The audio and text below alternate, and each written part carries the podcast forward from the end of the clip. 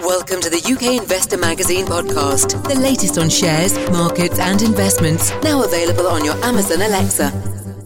Hello and welcome to the UK Investor Magazine podcast. Now also available on the UK Investor Magazine mobile app. For today's podcast, we're going to be taking a deep dive into a number of UK equities, and to do that, we're very kindly joined by Victoria Scholar, who is the head of investment at Interactive Investor. Victoria, thank you very much for being on the podcast today. Thank you so much for having me. So this is the first time that we've we have welcomed Victoria to the the podcast, and we're going to be today taking a look at a number of UK equities, some of the biggest stories um, over the last week, um, and some from from this week. We're going to be looking at the price action. We're going to be looking at what's driving movements out there in the market. But before we, we get into it, Victoria, please would you be able to give us, first of all, an introduction to yourself as well as interactive investor for those listening that, that aren't aware of the company? Yeah, of course, absolutely. Yeah, so I'm Victoria um, and I'm head of investment at Interactive Investor. Uh, we are the UK's second largest investment platform for private investors. Uh, 25% of UK shares are executed on our platform. And our USP really is that we operate a flat fee model, which means that we don't charge a percentage fee. So uh, hopefully that allows customers to keep more of their wealth um, and in terms of me, I come from an economics background. I started uh, my career in sales and trading at the investment bank Nomura uh, during the global financial crisis, though. and I've um, since worked uh, as a market analyst and a financial journalist at IG, CNBC, uh, and Bloomberg. Um, I'm also a regular markets commentator on Sky, BBC, uh, LBC, and some others. And I've got a regular column in the Telegraph money section called Rate My portfolio where um, readers send in their portfolios and I make some suggestions about how to sort of make them a bit better or more suited towards their investment goals. Fantastic. Thank you very much for that introduction, uh, Victoria. So, as I said at the beginning, we are going to be focusing on, on UK equities, uh, predominantly uh, looking at FTSE 100 companies, although there will be some um, that uh, they're in the FTSE 250. And we're also going to be touching on a couple of US stocks mm-hmm. as well. So, Victoria, let's let's get started. And probably one of the uh, the biggest headlines for, for, from companies, and, I, and this is very much a company specific story, is Metro Bank. So uh, they completed a 925 million pound capital raise over over the weekend. It had been reported last week that they were looking in the region of of 600 million. I think that was a report uh, by the Times. We saw a huge sell off in the share price last week, and and that really built on a on a real steady decline in, in Metro Bank shares uh, over over the past few months. So, Victoria, when, when, you're looking at this, you know, to some extent, it did go over under the radar um, for a while. You know that there was a fine that they received previously from from the FCA, and they'd put in an application to look at reducing their their capital adequacy earlier on in the year, which was rejected. But you know, when when they came out and said that they were looking to raise capital, there was a huge movement there in uh, in the shares to the downside. I mean, would you view this this capital raise? It, I mean, was was it a rescue deal? I mean, were they in real dire straits? I mean, it, was there a risk that Metro Bank could have failed if they didn't uh, get this capital raise away?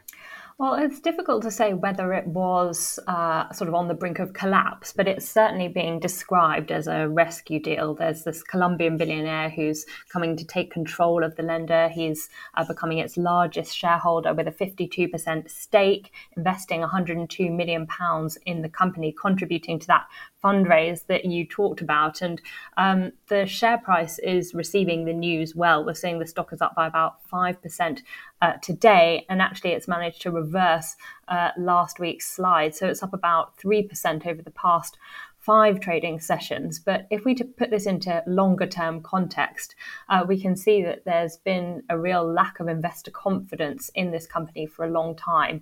The stock is down by over 98% over a five year period. Uh, so clearly, a lot of investors have been uh, shunning the stock, which is pretty disappointing because I think a lot of people were pinning their hopes on this challenger bank as, as a name that was going to um, sort of take on the big banks like Lloyd's and HSBC and Barclays. Uh, and I think there was a lot of enthusiasm for that idea, particularly in the aftermath of the global financial crisis back in 2008. So you mentioned there a challenger bank, Metro Bank, and of course there there are other UK challenger banks. The problems that were being faced by Metro Bank can they be observed in any other challenger banks? Is, it a problem that was across the sector, or was this really uh, a problem just for Metro Bank and the inner workings of that particular institution? Well, I think clearly there's been a lot of turmoil in the banking sector this year with the collapse of Silicon Valley Bank and Signature Bank and others uh, in the beginning of 2023. And then, of course, we also had the rescue deal for Credit Suisse. Now, um, part of these issues were related to the uh, rising interest rate backdrop, others were because of uh, volatility in the cryptocurrency space. But in terms of Metro Bank, I think that its problems were quite idiosyncratic idiosyncratic to the bank itself.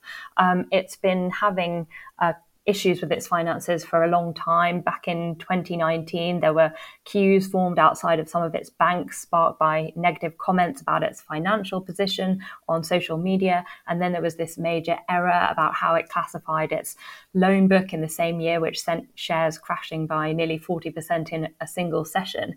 I think that this is a company that grew quite quickly and it faced problems along the way. And of course, during that period of growth from 2010 onwards, interest rates were at record lows. And we know that banks tend to uh, earn via uh, lending and, and, and receiving interest rates on those products. So um, that low interest rate environment was certainly a challenge to Metro Bank as well, and was potentially a challenge to other banks too. But um, I think that a lot of these problems were related to its super speedy growth uh, and uh, also some problems with its uh, own finances and, and how it classified certain assets. Indeed. Thank you. So we're going to move on now, Victoria, and look at the house building sector because this is a real investor favourite. Of course, the wealth effect associated with house house prices here in the UK is significant, but we've had a, a really torrid time for, for house prices over the last year. Uh, the most recent Halifax house price index indicated a 4.7 decline in average house prices uh, over the past year. There was a reduction of 0.4% month on month. So that's the the backdrop for the housing market. But if we now look at the the house builders, uh, Victoria, how much of a concern is it you, you feel for, for investors when they're looking at house prices and looking at the house builders in terms of where the house prices are going and the potential pain for, for house builders, or looking at these house builders over the past two or three years down pretty heavily, uh, you know, well beneath uh, recent highs. Do you think that the bad news that we're seeing from that from the housing sector at the moment is already priced in to some extent to these house building shares? Yeah, I think a lot of the bad news is already priced in. You know, we are in a difficult period for house prices. And that, of course, has a major knock on impact to the house builders because um, it makes the incentive to build a lot less attractive and rising interest rates also make it more expensive and also we know that there's going to be less demand for their end product. So um, there's no doubt that there's a huge correlation between the house builders and the house prices. Um, we've seen quite a lot of discrepancy in terms of the share price performances of different house builders. This year persimmon for example uh, is down about 17% but barratt developments and Berkeley group are actually up. Now, part of this could potentially be explained by the extent to which they're exposed to the first time buyer market, which is more heavily hit by um, rising interest rates. Um, but I think that a lot of the uh, negativity. Uh, has actually already come to pass now. We are coming towards the end of the rate hiking cycle. Um, we saw from that latest Halifax data that you mentioned that house price growth declined in September, but um, it slowed. So in August, the drop was 1.8% month on month, whereas in September, that fall was 0.4%. So we're seeing some of that negativity temper. Um, we've seen that a lot of uh, the mortgage brokers have been having to uh, cut their offers to try and draw in demand because um, interest rate offers and mortgage offers are not just correlated to what the Bank of England's doing, but it's also um, a function of demand. And rising interest rates, of course, dampen demand for mortgages. Uh, and so they're having to respond by offering more attractive uh, deals. And then, of course, falling house prices are good for first time buyers. It means that um, they don't have to earn as much to have a deposit to get onto the housing ladder. Uh, so, if we were to see ongoing declines in house prices, we could see um, buyers respond by re- returning back to the market particularly given when you look at rental prices, which are at record highs. Uh, so, you know, a lot of people are not going to want to get into the rental rental market if they can possibly avoid it. So, it looks as though house prices will continue to soften into next year, uh, and we are in this sort of higher for longer interest rate environment. So, it doesn't look as though mortgage rates are going to get that much cheaper over the coming months. Um, but I do think that a lot of the bad news is already baked into the price. Indeed, indeed, I would have to to agree with that, Victoria. So next company up we're going to be looking at is Tesco's. So they they gave an update to the market last week, and it looks as though uh, this long running battle with the discounters that Tesco's have and has been locked into. Of course, Sainsbury's is also uh, in the same situation, but it looks as though Tesco's is, is gaining market share. Uh, Victoria. But there's there's the question of whether this is at this point in time in a cost of living crisis and the inflationary pressures that whether market share is the most important metric when you're looking at the cost base of of Tesco's. You know, what, what would you say is the most important factors for investors at the moment? Is it gaining that market share and and possibly increasing sales, or is it really managing the the cost base and trying to maintain the margins? For, for companies such as Tesco's? Well, I think that all of these metrics are important market share, controlling costs, and also sales growth too, because um, what we've seen in terms of the cost of living crisis is that it's really played into the hands of the German discounters, Aldi and Lidl. Just today from Kantar, um, they reported really strong sales growth of both around 15%, and that compares to Tesco and Sainsbury's at about 9%. Now, of course, they're smaller, so there's more potential for growth. Uh, Tesco is still the market leader in terms of um, market share. Um, but I do think that all of this uh, competition that we're seeing from the German discounters and from others um, is a really good thing for consumers because uh, the supermarkets are really facing an uphill battle against a declining propensity to spend among consumers.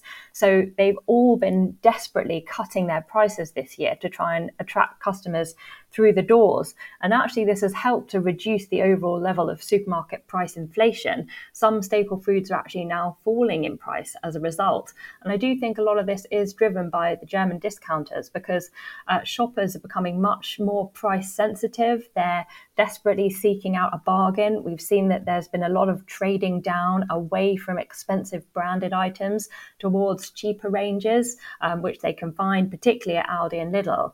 Um, so it's making the others have to really be on their toes and be super nimble. Um, so for consumers, this is a good thing. But um, you know, we're seeing that we're in a sort of defensive market. There's a lot of nervousness out there.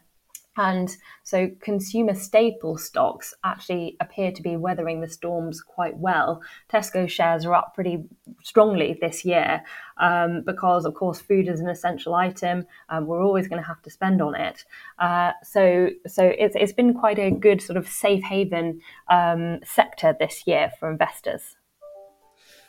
Thank you. So we're going to move on now, Victoria. If we may, and look at oil prices and BP and Shell. So, of course, at the moment, there's uh, a human tragedy unfolding in, in Israel, and that mm. did have an impact on, on oil prices uh, yesterday.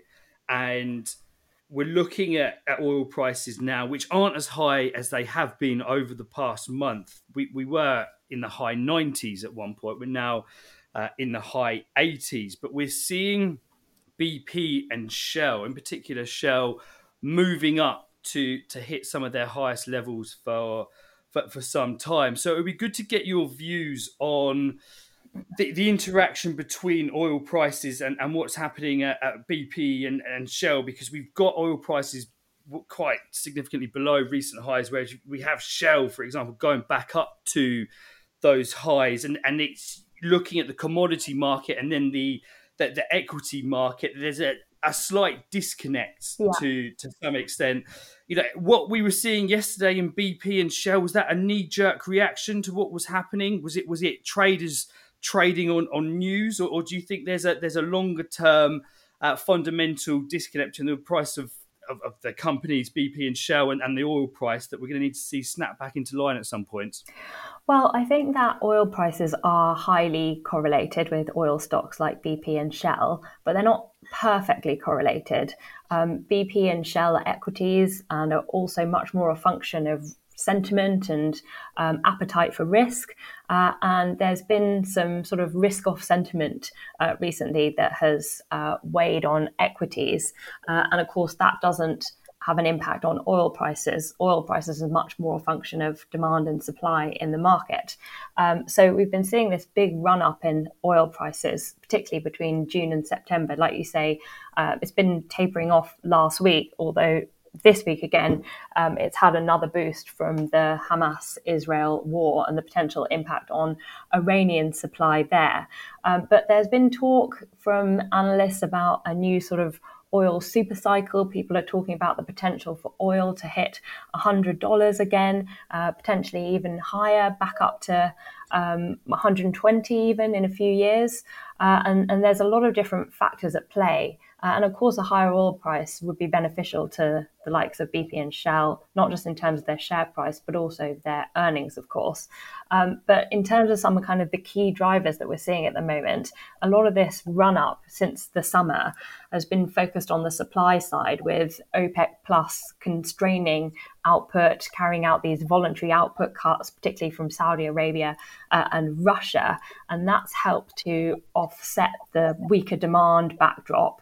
Um, and it has been pushing oil prices higher.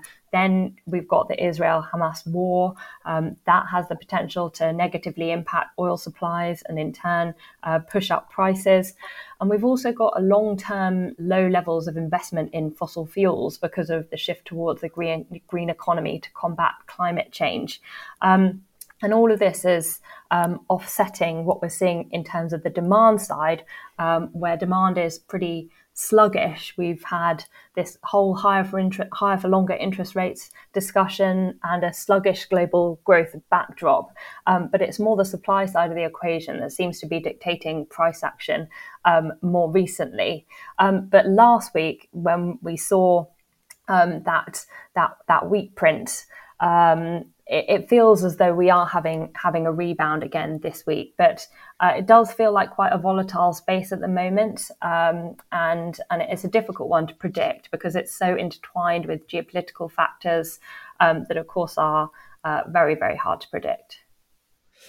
So you mentioned there, uh, Victoria, the, the green energy targets for, for some of these companies, and that, that's just a point I'd just like to to pick up on you know, with uh, oil prices going up towards a hundred dollars, we're starting to see a lot more focus going back onto the onto fossil fuel companies. Mm. You know, if we start to see prices run away above a hundred dollars, does this narrative around these companies should become greener?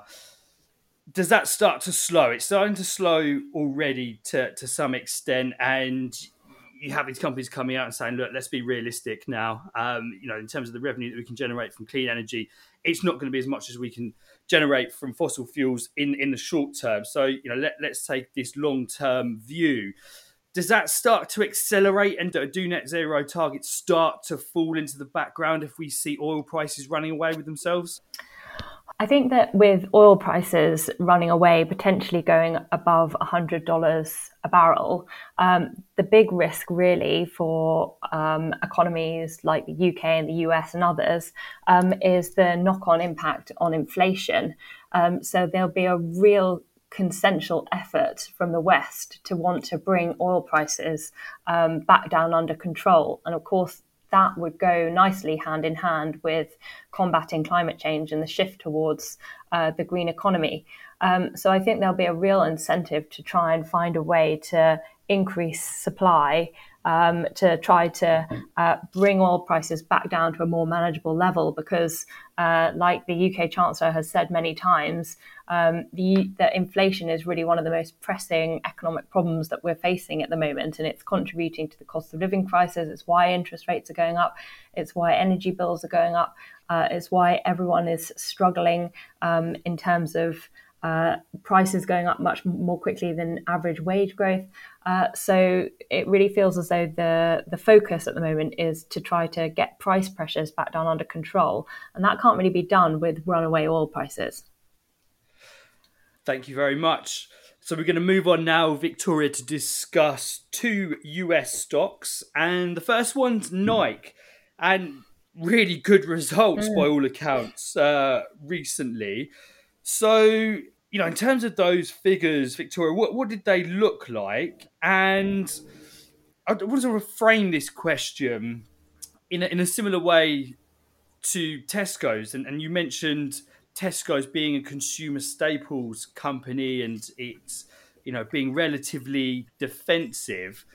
Would that same theory apply to Nike, do you feel? If you're looking at their numbers, supposed cost of living crisis globally, not just in yeah. the US or the, or the, UK, but we're seeing still huge huge demand for 200 pound trainers, 150 pound trainers, mm. whatever they may be. These are hugely expensive um, items, and they keep getting more expensive. But Nike consistently is able to, to charge these prices, and, and, and it's met by demand. So if you look at a company like Nike and you look at the the customer profile, do you feel that it's more of a defensive play or, or a cyclical play? play? If, if the customers that they attract, which are, uh, tend to be younger people, uh, young, younger adults, you know, may not have the, the cost burdens that, that other people do, and they always want the latest trainers on their on their feet. Does that give Nike a defensive element uh, to them as a company from an investor standpoint, or is it still really a cyclical stock that if things really get uh, quite messy out there in the in the economy, people are you feel people are going to rein back on on spending on these hugely expensive trainers? Well, I think if we compare it to Tesco, which is definitely in the consumer staples space, um, Nike is much more of a consumer discretionary play. You know, we can all live without $150 trainers, even though it might not feel like it. Um, and but but it is that they are operating at a much cheaper price point than the luxury brands, where we can see that shoes are sold for thousand dollars or more. Uh, but I think, given its share price performance this year, it's down by nearly twenty percent. It does feel like it's trading more like a cyclical stock. Um, and in terms of its earnings, it, it, did report pretty strong earnings, which beat expectations uh, in that fiscal first quarter, the latest set of results. But actually, the revenue number missed forecasts for the first time in two years. And it was interesting if we look at the performance of North America, which is its largest market, that's actually struggled with sales down 2%. Um, so it does feel as though um, the cost of living crisis is biting. Uh, it has been raising prices to help try to offset some of those pressures from cost inflation. Um, but that, of, of, course, could discourage uh, consumers from wanting to, to buy their items. Um, I think that Nike has quite a wide range of price points within its offering. You know, you can probably get um, t-shirts for twenty or thirty or forty dollars, um, but then of course you can get trainers for three hundred dollars. So um, it might be that uh, people are still shopping there, but they might not be spending as much, which would of course weigh on revenues. Thank you. That's a really interesting stock to, to keep an eye on as uh, as the economy uh, evolves over the, the coming months. Uh, in uh, in the US, also here in, in Europe. So we're going to finish off now, Victoria, if we may, with another US stock. It's one of the so-called FAANGs, but it's Netflix. They, I believe, uh, are set to report in the coming days. What uh, what are you keeping an eye on there? What are the key metrics, and what do you expect from uh, from Netflix? Okay, so I think it'll be really interesting to look at its crackdown on password sharing. That's something that, has been helping the stock this year. Um, we saw that its subscriptions rose sharply in its latest results um, because of that clampdown, um, which helped earnings to outpace expectations. Um, it'll be interesting to have a look at uh, the competition that it's facing because there are just so many subscription um, streaming services these days. You know, there's Disney, Amazon Prime, Paramount, Hulu, of course, Netflix, and so many others. Um, and with the cost of living crisis, uh, this is an easy spend to cut from the budget. If, if families or individuals are struggling to make ends meet, this could be one of the first things to go. Um, so it'll be interesting to see whether Netflix is feeling the heat from its rivals. Um, the Hollywood strikes is something that has impacted its productions, its TV shows, and, and movies. Uh, and Netflix has already said that it's going to be upping its prices following the end of these strikes. Um, so it'll be good to look at uh, how the sort of reduction in availability of content or new content uh, could potentially have an impact on demand, uh, and also later down the line to see whether those price increases actually have an impact on consumer behavior, whether people won't be subscribing because of those price increases, which we don't know how much they are going to be, whether it's going to be $1 or $5 uh, or whatever. But um, it'll be interesting to see whether that actually uh, has an impact on, on demand. Um, so there's quite a lot to digest, but you know this is a stock that has performed well this year. It's up by um, about 30% so far this year and uh, up nearly 70% over the past five years. But it was heavily caught up in uh, the sell off that we saw at the beginning of 2022 uh, with the so called tech wreck on the back of rising interest rates and inflation. But it has been rebounding quite nicely ever since the lows um, in June of, of last year. Uh, so there's a lot to digest, really. But um, these tech stocks that were so heavily punished last year have been some of the star performers again uh, this year. Um, but whether that can continue is the real question. Whether that upswing that we've been seeing has more legs uh, is one of the big questions for investors. Thank you very much. Just one more point on uh, on Netflix. Now, as you mentioned, there there are a huge number of subscription services out there at the moment. So, mm. I mean, hmm. personally, I, have lost count how, how many I I, uh, I have, and I understand the point that you know when things get tight, people start to, to pull back on these. Now, you know, people might have four, five, six. You know, there's probably six or seven different options that you could subscribe to. Do you think Netflix would benefit from their their reputation? They they were the first major streamer. So if somebody's looking at seven different subscriptions that they're paying, you know, ranging from five pounds to fifteen pounds a month, for for example regardless of the price, do you think Netflix would be one of the last of the selection that, that people cut? And do you think that will give them some benefits over their consumers going forwards? Yeah, I think there probably is an element of that. If you've been a subscriber for Netflix for a number of years, you might be more hesitant to let it go than a subscription that you've only had for a couple of months. But my real feeling is that uh, streaming consumers are very fickle, uh, myself included, and uh, we all look around to see which shows we want to watch uh, and then subscribe accordingly. Uh, so I think it really is all about content. Uh, and if Netflix can continue to produce highly sought after shows, then I think it will continue to thrive. But of course, it's a really expensive sector to be in. It costs millions and millions to produce programs like The Crown and other hit shows. Um, so I think as long as they continue with their high levels of investment and continue to create blockbuster hits, um, then it should continue to do well. As uh, as they say, content is king. yeah, that's, uh, that's really going to drive this market going forward. So, Victoria, that's that's been amazing. Thank you so much for joining us today. Thank you so much for having me. And just as a quick note to, to listeners, do check out the notes to this podcast. There'll be a list of the companies that we touched on, um, so you can refer back to those. Uh, so, once more, Victoria, thank you very much. And thank you very much to everyone for listening. Thank you. We hope you enjoyed listening to the UK Investor Magazine podcast. Please do share the podcast, and we really value any reviews and comments you leave us in your chosen podcast player. The views presented by the hosts and guests of the UK Investor Magazine podcast are in no way investment advice, and please remember all investment involves risk.